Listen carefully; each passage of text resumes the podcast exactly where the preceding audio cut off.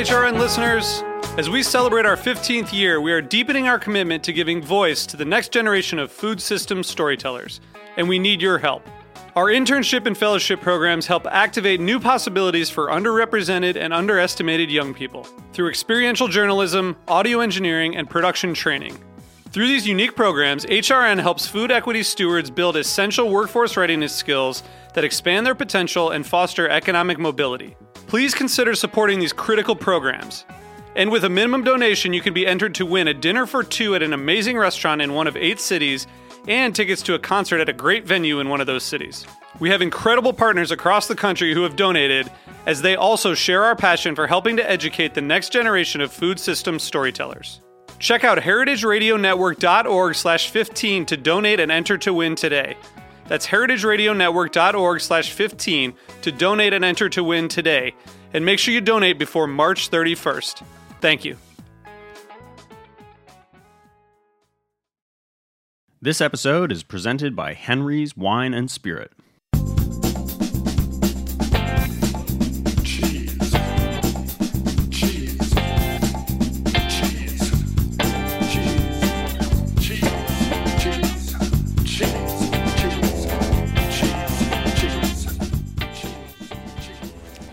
Hello.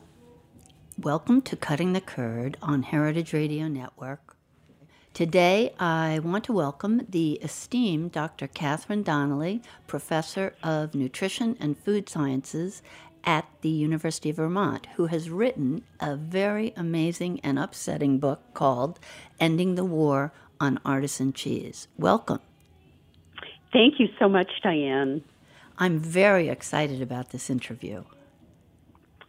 And I am too. okay.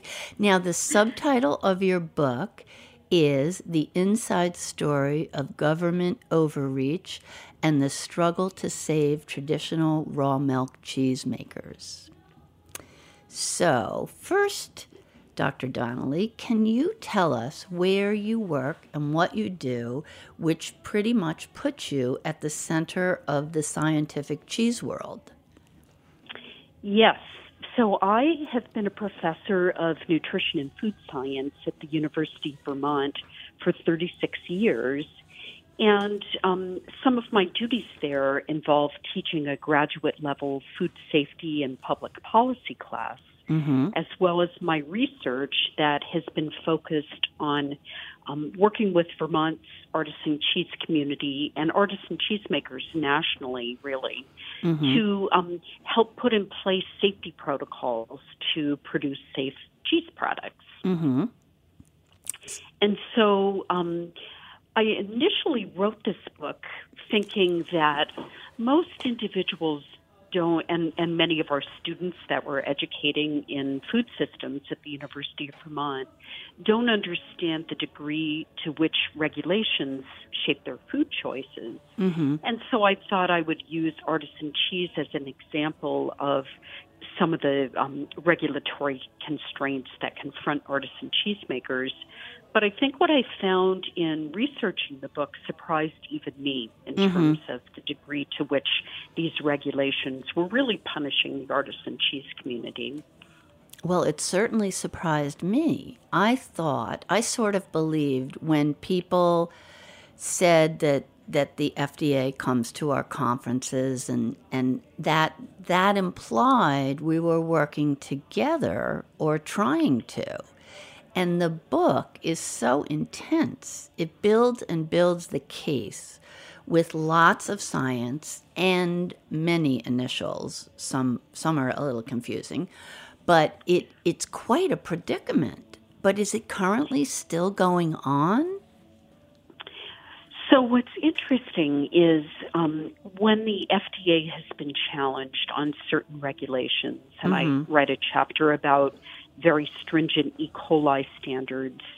Um, you know, when we present the scientific evidence that these standards are inconsistent with what is done in Europe and um, are really creating a trade barrier because it's going to prevent raw milk cheeses from not only entering this country, but um, domestic U.S. artisan cheesemakers were having trouble complying with these standards. And the standards had no correlation to food safety that the FDA's own data showed, as well as data that we produced. And so, when challenged by um, congressional representatives, including some from Vermont, the FDA backed down on E. coli issues. The same with wooden boards. When the FDA announced that they were now going to start enforcing um, a ban on the use of wooden boards in cheese aging, again, the science was not supportive of FDA's position. And again, when challenged by a large number of members of Congress, I think ultimately 56 signed a letter asking the FDA to um, back off from this issue, and they did end up backing off. And so, you know, if these regulations were so strongly based in science as to form policy, and then the FDA is backing away, it really makes you wonder why they didn't do a more thorough investigation of their own policies in the first place before Right. announcing these um, policies to the to the artisan cheese community.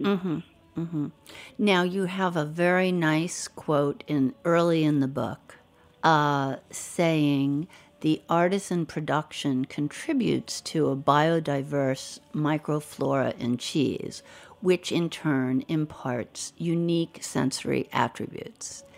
Can you explain that a little? Sure. So, why cheesemakers use artisan practices? Um, this has been done for hundreds of years in Europe, and now we've seen this wonderful trend in the United States over the last 30 years. The reason, so we think of, of cheese, it's a fermented food, and you produce cheese from microorganisms that are either inherently present in the raw milk that is used to make cheese or in the environment where that cheese ages during affinage when it's cared for as it matures. And so when we look at the surface of many cheeses, you see a very um, complex rind that is formed of very ordered microbial communities. Mm-hmm. And these microbes originate from the forages where the feed for the cows or sheep or goats is produced, in the aging environments, in the wooden um, tools that are used in cheese making, mm-hmm. and really contribute to unique flavors and characteristics mm-hmm. of these cheeses that reflects their either regional place of production or what's even more fascinating is the various cheese families cheeses that belong to certain families like bloomy rind. If you're producing a bloomy rind cheese in france versus the united states you will see the same ordered members of the rind um, consistent with both France and the United States, even though the, the subspecies might be a little different, mm-hmm. you're basically using that cheese making technology to select for these microbes ah. that are just endemic in cheese making environments. And I think mm-hmm. that information is so very exciting. Mm-hmm. Rachel Dutton and her colleagues um, have pioneered that that very complex molecular biology work, and to me, it just opens up a whole new area of inquiry and ability An of interest. cheesemakers Yeah. and interest to further Yeah. diversify their cheeses and Mm-hmm. produce some great additional cheese varieties. Mm-hmm. So it's pretty exciting. Mm-hmm. Now, I also loved the um, a very thoughtful obituary of Lucy Appleby from 2008. And she argued that cheese was a living thing in which the natural bacteria enhanced the flavor and texture of the final product. To pasteurize it was to kill its character. Yes. So and um, she was a very nice advocate for cheeses from from England. No doubt about it. And A, I think that is one of the most poignant obituaries I've ever read. It's Yes. just so beautifully crafted, but mm-hmm. really shows a woman who devoted her whole life to mm-hmm. raw milk cheese making. And what's interesting is very um, elite purveyors in England you know, when they started tasting this cheese, I think of Randolph Hog- Hodgson at Neal's Yard Dairy. He'd never tasted a cheese like that before, and it really formed the cornerstone of his whole business that has really um, done more to promote artisan cheese making in the UK and um, to introduce to the UK these cheeses from the past that consumers can now enjoy. And they're wonderful products. Yes, yes. Now, you quickly inform the reader that the FDA's cheese regulation is, quote, at best questionable, at worst incorrect. So, how did you get into this argument? So, what's interesting is throughout my scientific career, I think I've been really fortunate to be able to work with um, scientists at both the United States Department of Agriculture as well as the Food and Drug Administration. My um, interest in cheese began with my interest in, in the bacterial pathogen Listeria. And when I moved to Vermont in 1983, there was a major outbreak of listeriosis that had occurred in Boston, Massachusetts, linked to pasteurized milk. And nobody knew anything about listeria as a foodborne pathogen at that time. And so my lab um, started work on developing detection methods for detecting listeria in foods, including milk, and then worked closely with the FDA over a number of years to refute the theory that um, the CDC was purporting that listeria could possibly survive pasteurization. And so we did some wonderful work with the FDA to show that pasteurization was very effective in killing listeria. And in fact, it was post process recontamination and not survival during pasteurization that explained the appearance of listeria. Mm-hmm. And so I've always had a wonderful relationship with scientists at the FDA. Mm-hmm. And, you know, we've published papers together and shared knowledge. We participate in conferences together. And so when the artisan cheese regulations that were coming out of the agency, when I took a look at those, I said, this is not based on the credible science that I'm used to dealing with in mm-hmm. the agency. Mm-hmm. And so things had changed at the FDA. Mm-hmm.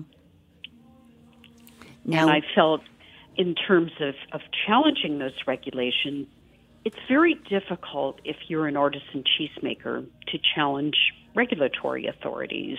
Um, and I'm a, a tenured full professor, and so my challenge was based on here's the scientific evidence that I'm looking at. The evidence that I see is inconsistent with the policies that you're writing. Mm-hmm. Mm-hmm. so that helped you be the person who should get into the fight. Yeah, I think so. Um, when I, I think what would be a travesty for our country would be the day that um, r- regulatory um, authorities abandon science and decision making. I, I think at the heart of the work of the FDA, they make important decisions about drugs and medical devices and our foods. And so, to have credibility, the information coming out of the agency has to be scientifically sound. And when it's not, I think scientists have an obligation to point out that this data or this regulation that you're promulgating, the scientific evidence does not support where you're going on this. Mm-hmm.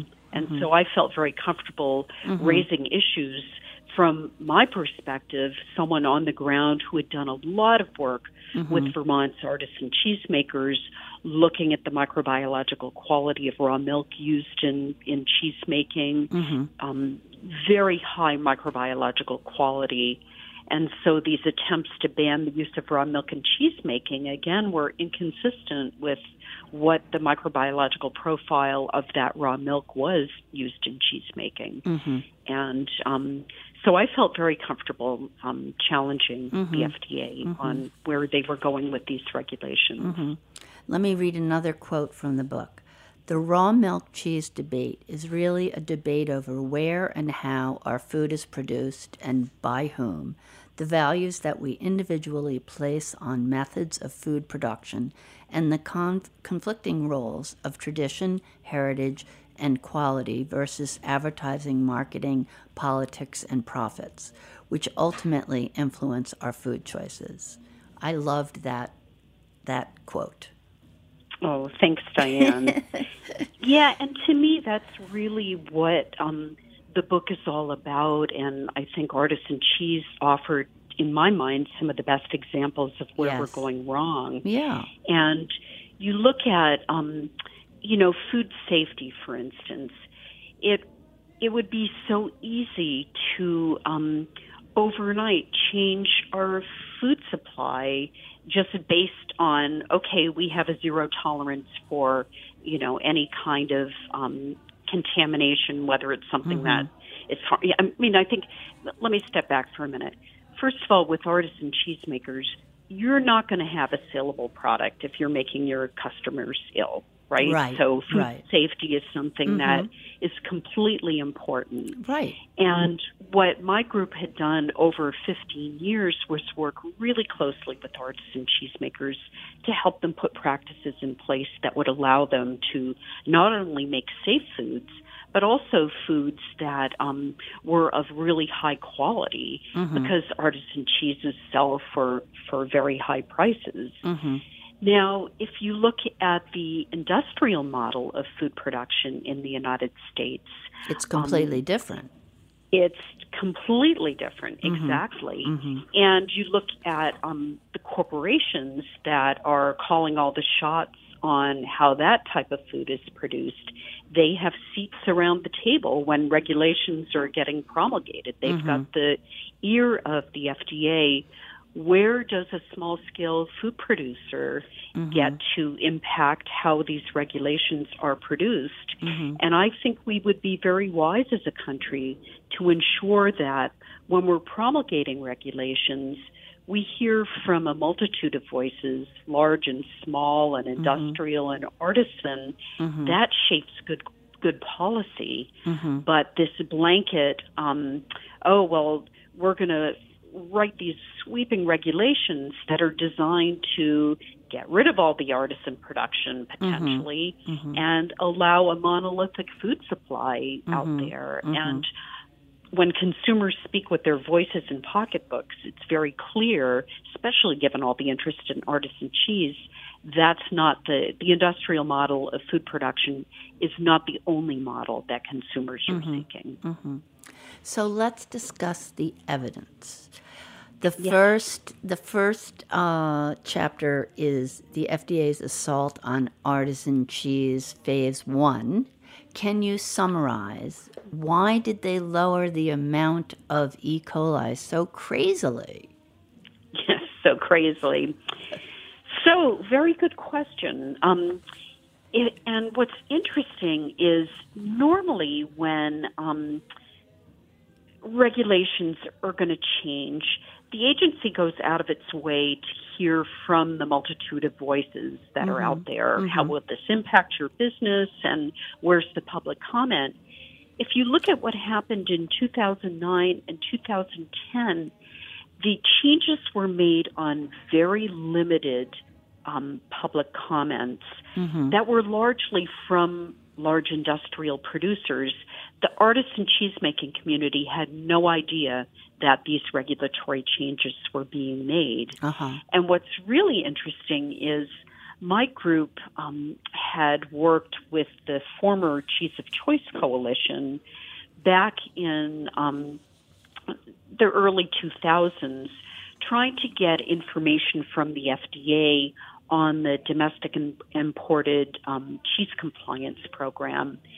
And um, what we found in that data, that there was some E. coli data. So we went back and reanalyzed it more recently and found that when the FDA is saying, well, um, these standards that we're promulgating, the really low E. coli levels, um, are easy for cheesemakers to comply with, our data had showed that between 66 and 76 percent of the cheese samples that the FDA analyzed between 2004 and 2006, before the regulations were changed, the those cheeses did not meet compliance with those new regulations. Mm-hmm. I mean, for 76% of samples to exceed now the E. coli standards that the FDA was about to promulgate, there's something wrong with that picture. Now, was that really wrong. artisan cheese or was that industrial cheese?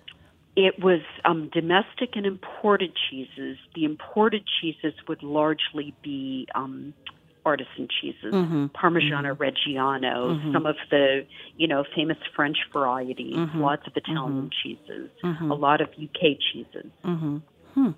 Hmm. Well, that's crazy. Well, so why, when the FDA says it does things, but it doesn't do them, like that, that I don't understand. Um, how can they, like, you write about following the ICMSF guidance? International Commission on Microbiological Specification for Foods, and then they they ignored it. that they completely ignored it. And again, um, what I've noticed during my career is, you know, back 30 years ago or longer than that, the FDA had an amazing microbiology group in, in Cincinnati. It was world renowned. The science coming out of that microgroup was so great. Oh, that's and good to those were hear. people that I, oh, yeah, but it's long gone. it's all been closed down. And Actually closed. is actually closed. Mm. There's no more microgroup in Cincinnati. Mm-hmm. And what I've noticed with the FDA over time, a lot of the scientific expertise has been replaced by legal expertise. Mm. And again, you need that scientific evidence to correctly inform decision making. Mm-hmm. And when you don't have it, um, you might make some mistakes. And they have. And and and whether and those mistakes might be intentional. Right, right. Okay, we have to take a break. We'll be back with Dr. Donnelly Uh, from the University of Vermont soon.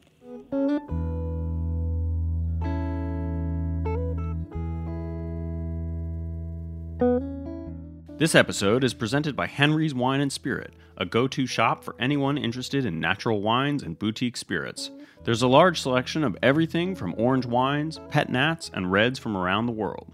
Whether visiting the shop in person or online, looking for a gift for a loved one, or that everyday dependable bottle, you're sure to find lots of interesting wines at Henry's. There's free shipping on orders over $300 on the website henrys.nyc and case discounts when you visit the store located in Bushwick. Cheers.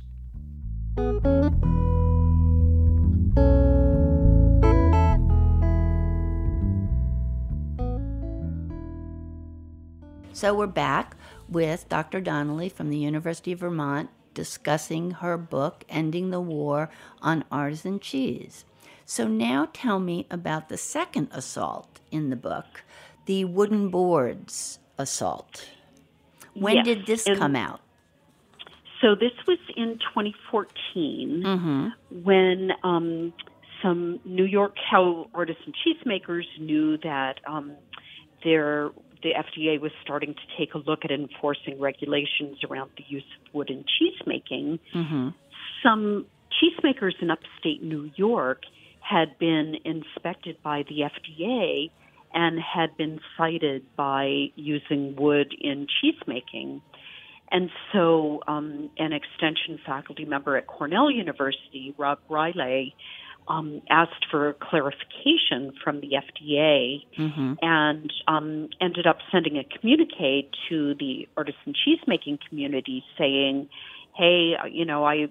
I just heard that um, the FDA is going to start enforcing a ban on the use of wood in cheesemaking. And so that communique worked its way to Vermont, and several of our, in Vermont, artisan cheesemakers um, had started getting in touch with their congressional representatives, being worried that they just made multi million dollar investments in um, wooden aging facilities and had asked specifically Congressman Peter Welch if he could look into what the FDA was doing. Mm-hmm. So in March of 2014, one of Congressman Welch's staff members had sent an email down to the FDA saying, Our cheesemakers are concerned. Could you tell us what's going on? Mm-hmm. And the communique that came back from the Office of Public Affairs at FDA was, Yes, we've looked into this issue, and um, the, the um, Center for Food Safety and Applied Nutrition is going to start enforcing a ban on the use of wood and cheese making. It's not a new regulation, but it's one that's now going to be enforced. And Is that so true that it wasn't a new regulation?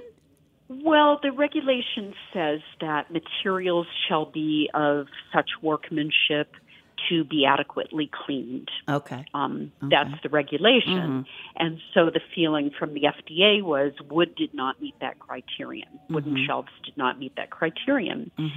So back in March, the um, staff member working with Congressman Welch sent a message to the artisan cheese community, and I was copied on that saying, Hey, I checked in with the FDA. I've got some really bad news for you. So at that point, um, the artisan cheesemakers, not only in Vermont, but in upstate New York and elsewhere, started taking to social media telling their consumers, hey, sorry to tell you guys, but you know, we're we're not going to be able to age our cheeses on wood any longer. And um, you know, just wanted to let you know, and this is a really tragic development. Well, the FDA started getting some negative information.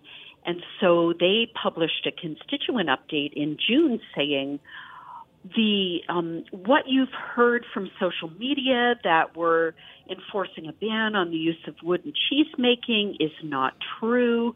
We've never said this, and um, this, so it you know it, we're, it we're only took a few this. months. It only took a few It months only- that time. It only took a few months.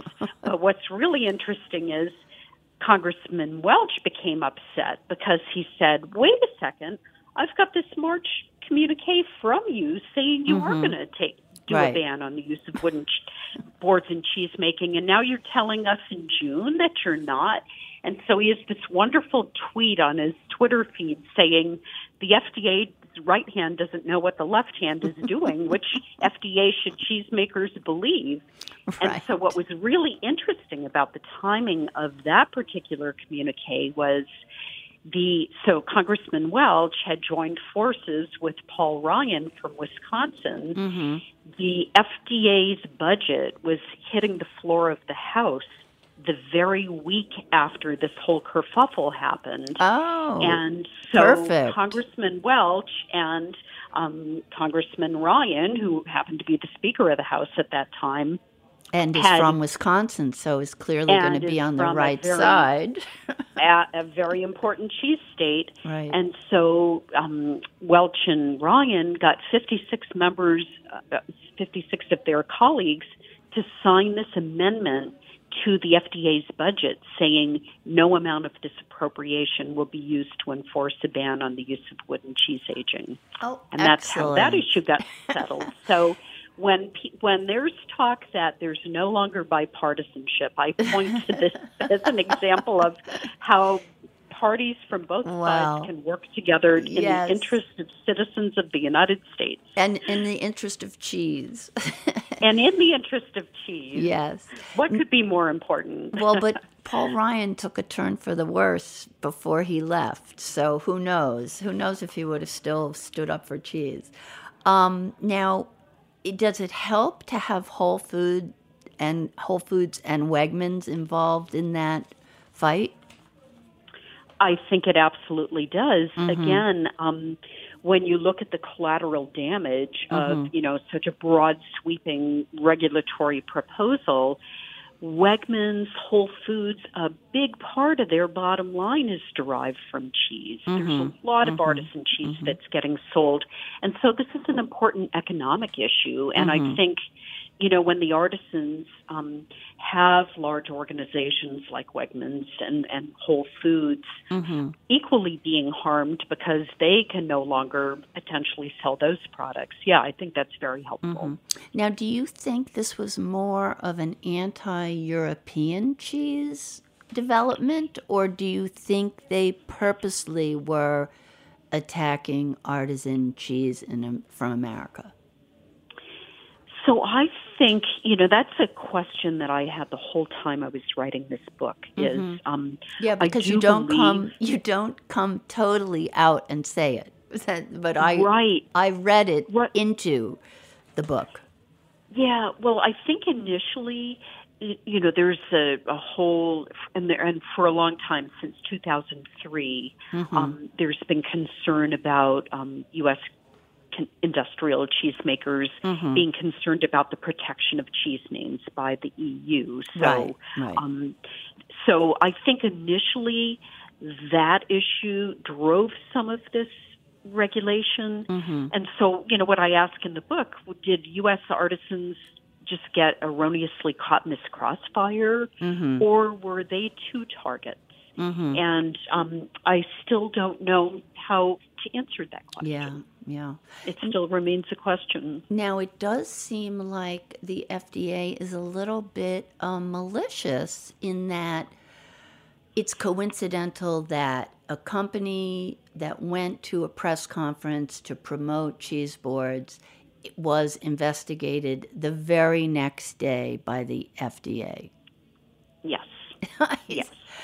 And is that called retaliation? Right. and um, that particular cheesemaker, you know, they again emails, uh, you know, call me paranoid, but and um, the the artisan cheese community they work with their suppliers and their retailers, and so there's lots of support, and you know when many um, individuals are noticing patterns of behavior.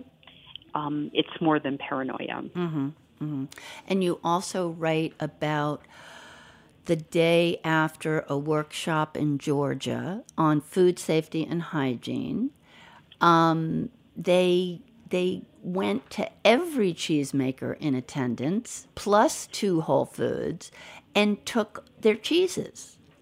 right for sampling and Yeah. testing Yeah. and again here's whole foods who helped co-sponsor a workshop on Right, safety right, right. and through their co-sponsorship they're now being singled out for um, targeted FDA inspection.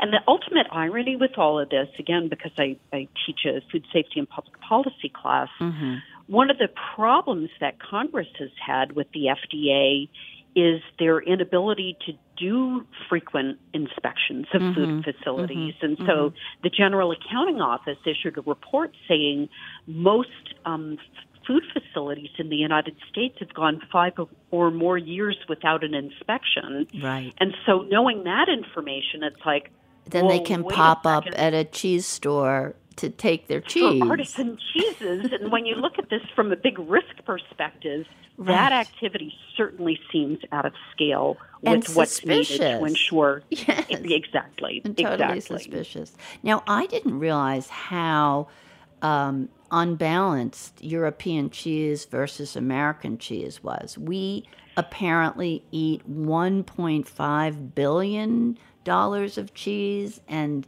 they uh, in in Europe they get 143 million. Right. So there's a huge trade imbalance Yeah, in, in yeah. dairy. And most of it is due to the importation of European cheeses here. Mm-hmm. So our U.S. consumers love these artisan products. And um, Yes, yes. So that's really good for the artisans, and but it's still quite striking for the cheese community. Totally. Mm-hmm. And um, when in my role when we ran the Vermont Institute for Artisan Cheese, it's like, well, one way to address this imbalance, let's start making great cheese here in the United States that Right. consumers would want. Right, And, and that's right. happening, right? Right. Yes, And, it is. Um, yeah. and cheese from Europe is getting more expensive, so it you know it's working out actually in our favor. Exactly. Exactly. so what do we do- Unless it all gets closed down. right, right. So what do we do now? What what you know the third part three of your book is what do we do now? Right. So, one of the things, again, going back to um, looking at, at good food safety and public policy, we have got to demand as citizens, as scientists, that our regulators understand food production. They mm-hmm. understand how foods are produced. Mm-hmm. And there's ample evidence to show that people writing regulations in Washington really have limited knowledge on how foods are being produced. If you mm-hmm. don't understand how foods are being produced, you can't understand the risks and you can't understand how to best control those risks. And so we've got to demand that, you know, and, uh, and the example that I use in the book is let's take romaine lettuce, for instance. Mm-hmm. When you don't understand what risks are, what you do is say, okay, everybody should refrain from eating romaine lettuce. Mm-hmm. Who does that? That doesn't help anyone. Mm-hmm. It's and it shows that no one really understands the problem. Um, not all romaine lettuce in the United States is contaminated and serves as a source of infection. We've got to do better than that. And so when it comes to cheese, we've got to demand that the FDA work with our artisan cheese community and not engage in retaliatory behavior, but mm-hmm. work to understand how do we put in place controls that best protect public health. And we mm-hmm. know how to do that. It's not mm-hmm. rocket science. Right, right. Now, you talk about the USDA versus the FDA. Right. And What so, you know, my area of expertise is listeria. Mm-hmm. And so the policies that the USDA has written for control of listeria in ready to eat meats Mm-hmm. actually incentivize processors to go find sources of listeria in their food processing plants because they know once those sources are identified and eliminated, you make safer products. Mm-hmm. In the FDA, the regulations, if food processors go and test their environment for listeria and find it, food plants aren't sterile. So if you are doing a good job looking at sources of environmental contamination, you're likely to find listeria. Mm-hmm. But in the FDA model, if you go and find listeria, you have to notify the FDA, and the FDA will probably Close have you you, down? initiate a recall. Well, Okay. initiate a recall right. of your products. Mm-hmm. So what the FDA has done is disincentivized food processors from finding sources of listeria. The USDA incentivizes producers, and the data from the USDA shows how their approach has reduced the burden of illness from ready to eat meat products um, mm-hmm. from listeria. So mm-hmm. their policies are working. These are people that understand how ready to eat meats are produced. And mm-hmm. so I argue in the book that we might be better off having all foods regulated by the USDA as opposed to the FDA, that again has responsibilities for drugs and medical devices, and th- they've got a full plate. Um, maybe food and food regulation would be better done by a different agency, the USDA. Now, how did it? How did cheese get to the FDA?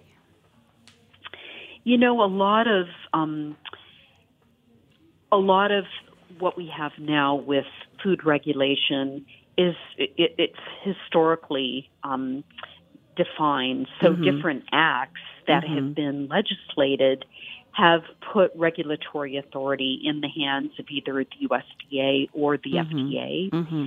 And, you know, since those acts were promulgated, the Federal Meat Inspection Act, um, the That's again, USDA.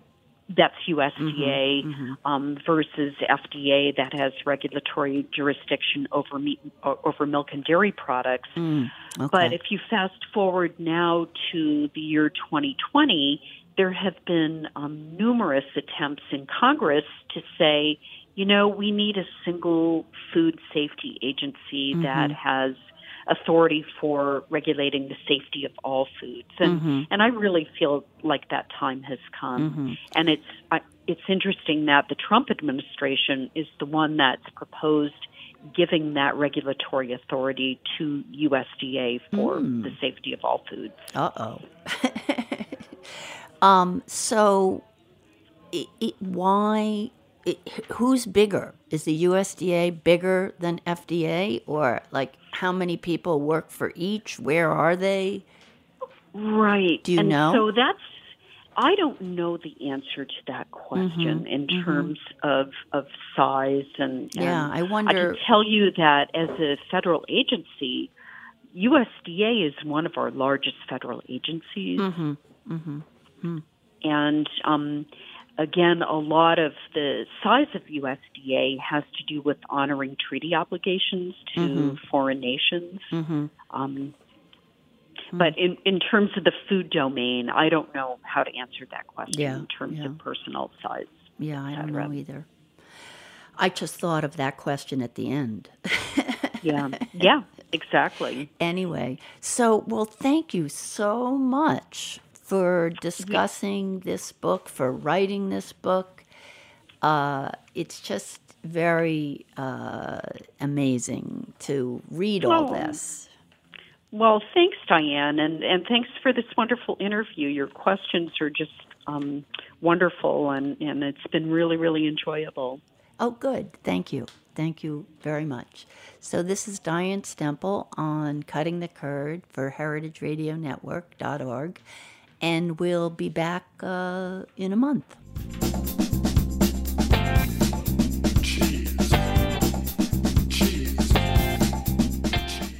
Cutting the Curd is powered by Simplecast. Thanks for listening to Heritage Radio Network, food radio supported by you. For our freshest content, subscribe to our newsletter. Enter your email at the bottom of our website, heritageradionetwork.org. Connect with us on Instagram and Twitter at heritage underscore radio. You can also find us at facebook.com slash heritage radio network. Heritage Radio Network is a nonprofit organization driving conversations to make the world a better, fairer, more delicious place. And we couldn't do it without support from listeners like you. Want to be a part of the food world's most innovative community? Subscribe to the shows you like, tell your friends, and please join the HRN family by becoming a member. Just click on the beating heart at the top right of our homepage. Thanks for listening.